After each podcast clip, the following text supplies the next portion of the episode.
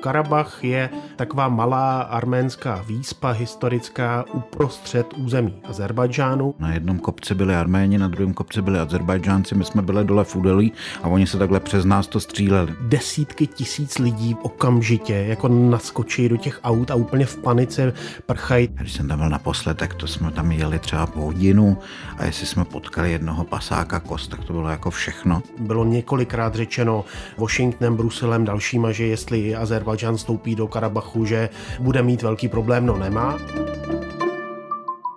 Dobrý den, jsme tady s ohlasy na díl podcastu Na východ věnovaný Náhornímu Karabachu a obecně Arménii. Ondro, jaké máme reakce, postřehy? Tak jsou to v zásadě dva druhy.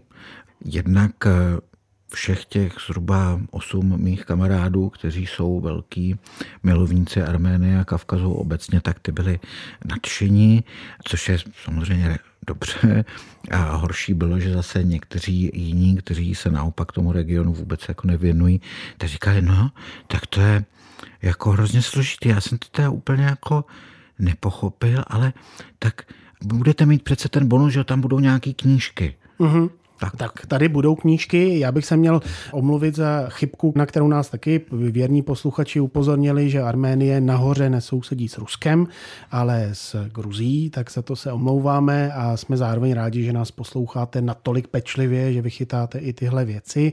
My jsme si byli velmi dobře vědomi toho, že vyrážíme na teritorium, které je složité a že bude možná pro vás složité pochopit všechny nuance, pokud je to takové první jak říká Borat, na koukání do tohle regionu, tak jsme za to rádi a jsme tady s nějakými typy, co si případně přečíst. A já možná začnu s těmi typy na čtení a na to, co sledovat. Já samozřejmě nemůžu nezmínit France Verfla 40 dní, klasika.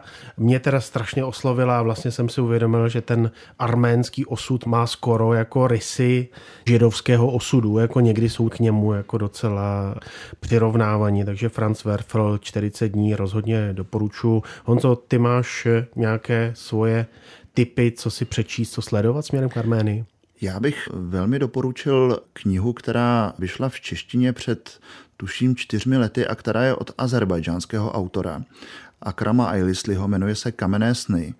A ta kniha vlastně popisuje osud Arménů jednak eh, při těch pogromech, které nastaly mezi lety 88 a 90 v Sumgajtu a Baku a jednak život arménských a azerbajdžánských eh, komunit v Nachyčevanu. A Akram Ailisli byl poměrně režimní autor v rámci Azerbajdžánu, ale jakmile tuhle novelu vydal, tak eh, nejenom, že byl úplně upozaděn a vsazen do domácího vězení, ale jeho knihy se demonstrativně pálily na náměstích. Ale on teda řekl jednu věc, která ho mrzela, totiž, že z té arménské strany nedošlo k žádné reflexi a vlastně nikdo z Arménie nenapsal nějaké dílo, které by reflektovalo tu ne úplně, řekl bych, růžovou historii, zejména za té první karabašské války, kdy Arméni se také dopouštěli nepříliš hezkých věcí. Ale když jsme u té kultury, tak eh, významný režisér sovětského období arménského původu byl Sergej Paradžánov, který natáčel filmy, které jsou poměrně jaksi složité na uchopení a mírně surrealistické, ale jeho poslední film právě pojednává o té azerbajdžánské kultuře z roku 1988.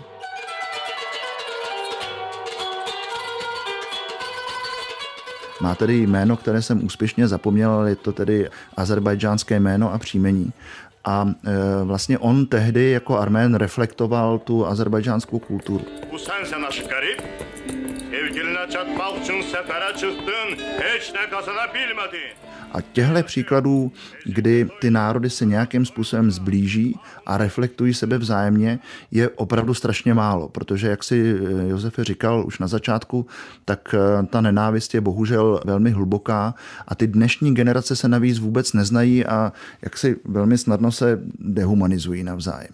Tak tahle dvě díla, která jsem zmínil, bych velmi jako doporučil. A jenom já na to ještě navážu, než předám Ondrovi slovo. Black Garden, Černá zahrada, což je mimochodem tedy Karabach v překladu z turkického názvu, tak to je knížka Toma de Vála, která teda, jak on se správně připomíná, není aktualizovaná, takže nesahá až úplně do té současnosti, ale jako popis toho, odkud se to všechno vzalo, tak je nesmírně zajímavá. A když navážu na ty pohledy azerbajdžánsko-arménské, tak ten Tom Deval tam popisuje, jak sice obrovská historická křivda, nenávist z jedné z druhé strany, ale zároveň, že to byli lidi, kteří spolu studovali, kteří vlastně se znali, kteří odlišit. Mimochodem, během těch pogromů, když jako šli na Armény, tak měli jako problémy je najít, protože je ne, nebyli schopni odlišit od těch Azerů, takže je to jako nesmírně, nesmírně složité. Jenom bych k tomu dodal, že já jsem s Tomem Deválem mluvil asi před měsícem a tak trošku jsem ho vyzýval, aby napsal eh, pokračování nebo udělal aktualizaci té Černé zahrady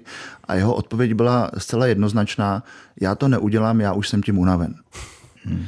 Ondro, tvůj to... tip, co si přečíst? Já bych doporučil polskou knížku, přeložen teda do češtiny, Tomaše Grivačevského, což je další ukázka mého oblíbeného polského žánru, prostě té knižní reportáže, když ten člověk tam skutečně jezdí prostě deset a více let a vlastně je to napsané jako nesmírně čtivě, ale současně tam je i nějaký ten background, takže se člověk něco dozví. Tohle se jmenuje Hranice snů o neuznaných státech. A není to jenom tedy o Kavkazu, je to vlastně o všech těch postsovětských neuznaných státech od Podněstří právě až po já nevím, Abcházy a podobně. A, a je to jako velmi čtivě. A z toho, na co se podívat, tak vlastně jako asi českou novinářku, která se nejdéle tady tomu tématu zabývala, tak eh, to byla Petruška Šustrová, která vlastně natočila třídílný seriál Bolavá místa Jižního Kavkazu. Všichni víme, že se žádný problém nedá vyřešit tak, aby to uspokojilo všechny. Vždycky je to tak, doma taky. Když se pohádáš, vždycky pak musí někdo v něčem ustoupit.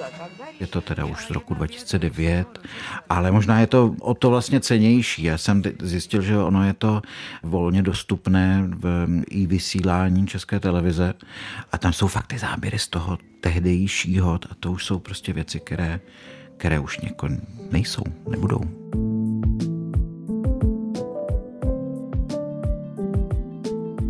Tolik naše tipy na to, co si přečíst, na co se podívat směrem k Arménii a vůbec Jižnímu Kavkazu vřele doporučujeme.